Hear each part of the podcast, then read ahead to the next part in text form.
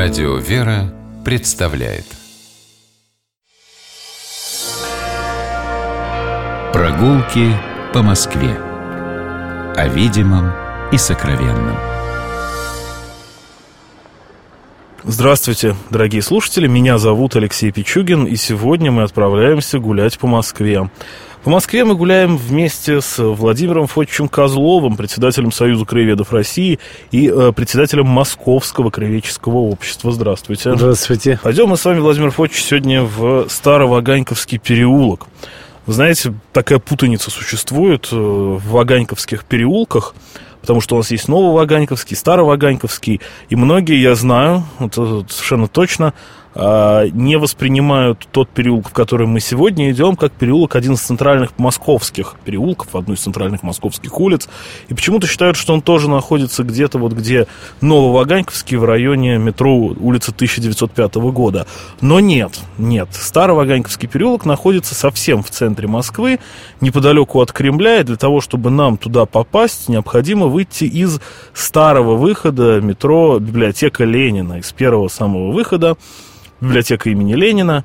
А, мы, этот же выход, кстати говоря, из метро Боровицкая, мы выходим и попадаем на улицу Маховая – идем направо, поворачиваем на э, знаменку направо, и до первого поворота еще раз направо, небольшой переулочек, он идет параллельно Маховой, от знаменки направо, это и есть Староваганьковский. Да, название действительно его интересное, э, потому что мы путаем все время его, э, место, где расположено Ваганьковское кладбище, э, и Староваганьковский, тем более, что в советское время этот переулок назывался улица Маркса Энгельса.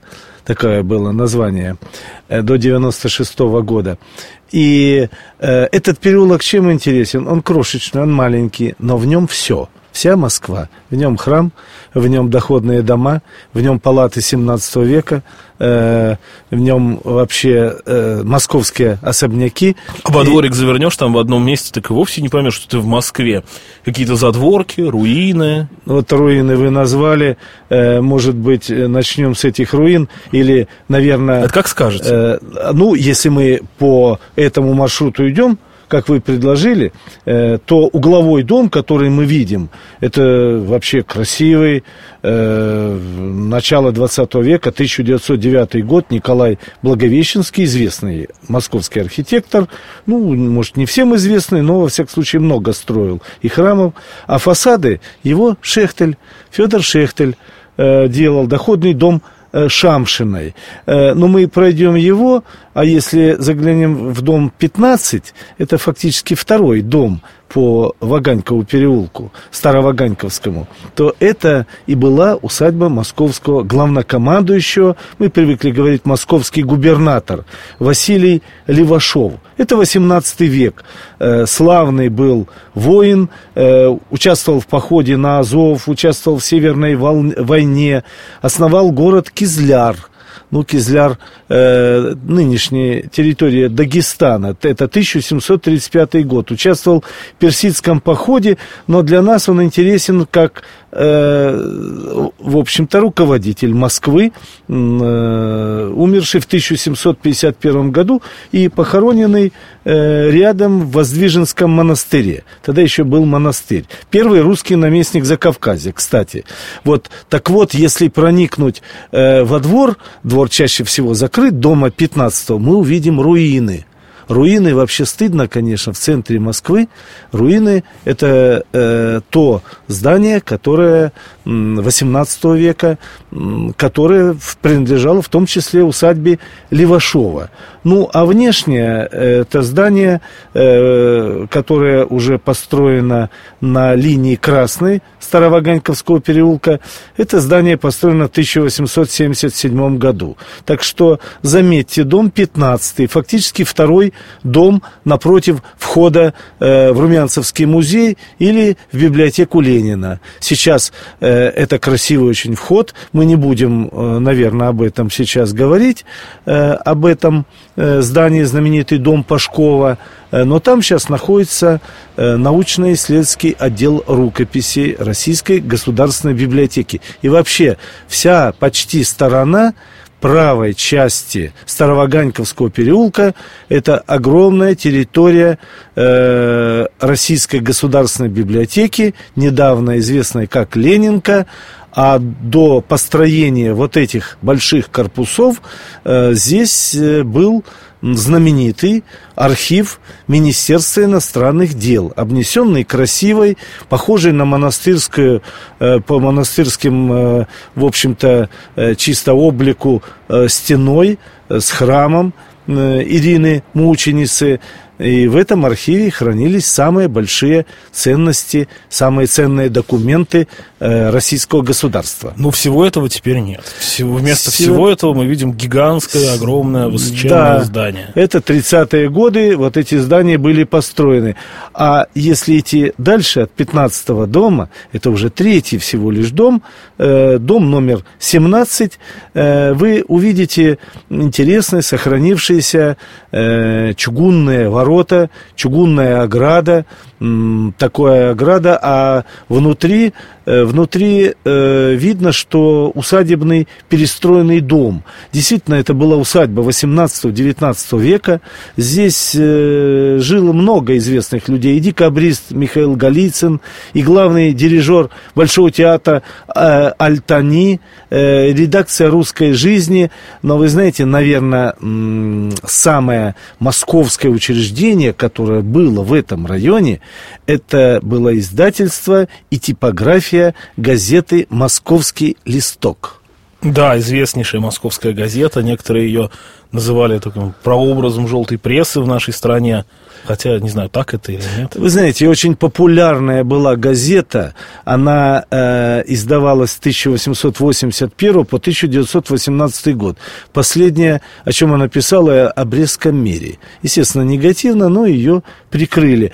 Но эта интересная э, газета интересна тем, что основана очень простым человеком. Николай Иванович Пастухов, выходец из Смоленской губернии, человек без особенного образования, но э, репортер, э, газетчик, э, вообще и э, корреспондент от Бога, как говорится.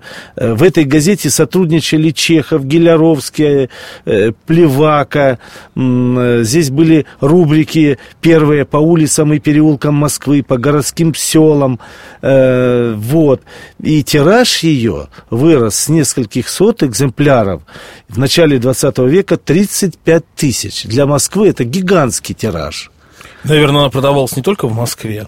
Хотя я очень плохо себе представляю, как газеты в то время распространялись. Ну, только мальчишки бегали. Ну, и подписка была, конечно, безусловно, была подписка. И, конечно, интересна эта газета тем, что первые иллюстрации в газете, первые фотографии в газете, такой регулярной, помещались в приложении. Так и называлось иллюстрированное приложение с 892 года. Вот там вся э, история, собственно, Москвы в фотографиях. Это было как приложение. Пожалуйста, подписывайся вот на это приложение. И там же рядом, это было место, дом 19, э, место, где э, находилась усадьба Трубецких в свое время. Здесь же жил, помимо вот этих известных людей, врач такой Снегирев, основатель, э, значит, гинекологической клиники э, с 1870-х годов, очень известный специалист вообще, хирург. Ну, а, конечно, на правой стороне э, Старого Ганьковского переулка знаменитый, э, но очень маленький сам по размерам, знаменитый своей историей древней, э, храм э, Николая Чудотворца в Ваганькове. Храм этот старинный, он, его еще построили, он был еще в первых, фактически при первых великих князьях, его перестраивал и Оливис, но от того храма старого фактически ничего не осталось. Ну, говорят, какой-то маленький фрагмент есть. Ну да, там есть, э, в общем, конечно, везде в фундаментах или в части стен есть, но чисто внешне это, конечно, уже 18 начало 19 века, но он очень уютный. Звонница у него, вот эта псковская звонница, звонница поздняя, очень. это начало 20 века, она придает ему такой несколько модерново-церковный, э, конечно, вид. И когда заходишь туда, э, там все очень ухожено, его возродили с любовью, там цветники, цветы растут, клумбы, а внутри этот храм, э, вообще этот храм интересен тем, что он много, долгое время был домовым, имел домовый характер, и при, э, когда был дом Пашковых... Да, да, что... сразу давайте э, уточним, что про дом Пашкова мы сегодня не говорим, упоминаем только то, что он здесь стоит, тем более, что он все-таки во дворе, хотя фасадом выходит, между прочим, если кто-то не знает, фасадом дом Пашкова смотрит не на Кремль, а именно да. на Староваганьковский. Именно переулок. на Староваганьковский. И чтобы почувствовать красоту вообще э, дома Пашковых, надо э, вход, красивый очень вход, пилоны, надо, конечно, пройти на Староваганьковский переулок. Вы совершенно правы. Э, ну, а... Посвятим ему или отдельную программу, или с другой стороны, хоть фасад выходит на Староваганьковский, но я думаю, что смотреть мы его все равно будем с Маховой, поэтому отдельно поговорим про него. А храм этот э, интересен тем, э, что э, он был несколько раз менял свой, свой статус, скажем так, ведь в доме Пашкова были разные учреждения, поэтому при гимназии был, при музее был, это я так предваряя, может, следующее название. Ну и храм этот известен тем, что в нем служил в свое время митрополит Чичагов. Серафим, Серафим Чичагов, да. знаменитый, потом ставший митрополитом, э, новомученик, человек, который очень много сделал для э, русской православной церкви в самое тяжелое время, в 20-30-е годы. А дальше, если мы идем по Староваганькову, то то мы увидим, конечно, э, дом э, достаточно обычный, дом номер 21. Это интересен дом тем, что он двухэтажный, но на этом месте стояла в 16-18 веке церковь Благовещения Пресвятой Богородицы. Ведь многие храмы, такие домовые, московские или маленькие, они были снесены в конце 18-го, начале 19 века. Э, и вот эта церковь, к сожалению, мы тоже потеряли. Э, и на месте церкви уже в 820 году был построен дом для нас он интересен тем, что здесь прошли последние годы жизни художника Валентина Серова, знаменитого Серова, скончавшегося, он не дожил даже и до 50 лет, скончался в 1911 году и похоронен был на Донском кладбище, но э, именно он нам известен как великий портретист, э, и писал он в том числе и здесь многие работы, и последние работы, э, и портреты Юсуповых, э, Горького, Морозовых, э, Римского-Корсакова, Лескова, Забелина, Репина, Левитана, Николая II, великих князей. Вообще э, Серов сегодня особая, конечно, фигура. Ну и э, мы уже приближаемся, в общем-то, к концу этого маленького переулочка. Э, обращает внимание, конечно, самое старое здание. Два они идут подряд ряд. Это подворье Успенского монастыря Александровой Слободы и Флорищевой пустыни. Это во Владимирской губернии. 17 век. Э, отреставрированы уже в 1970-е годы. С высокой крышей. Такой типичный, собственно, палаты 17 века. Видно, что здесь было крыльцо с наружной лестницей, но ее не восстановили. И дальше последние э, тоже старинные палаты номер 25. Но надо зайти внутрь этого дома, потому что внутрь это музей архитектуры имени Щусева. И изнутри, со двора музея архитектуры, это почти угловое здание, здание Талызиных, э, вы увидите трапезную палату 1670-е годы. Сюда был переведен новый аптекарский двор, изготавливавший лекарства для царского двора. Ну, а сегодня э, здесь, собственно, находится э, в надстройке, здесь небольшая экспозиция, выставочный зал, музея архитектуры. Спасибо большое. Спасибо. Мы сегодня гуляли по Староваганьковскому переулку вместе с председателем Союза краеведов России Московского краеведческого общества Владимиром Фотичем Козловым. Я Алексей Пичугин. Гуляйте по Москве, любуйтесь нашим городом и любите его. До свидания. Прогулки по Москве. О видимом и сокровенном.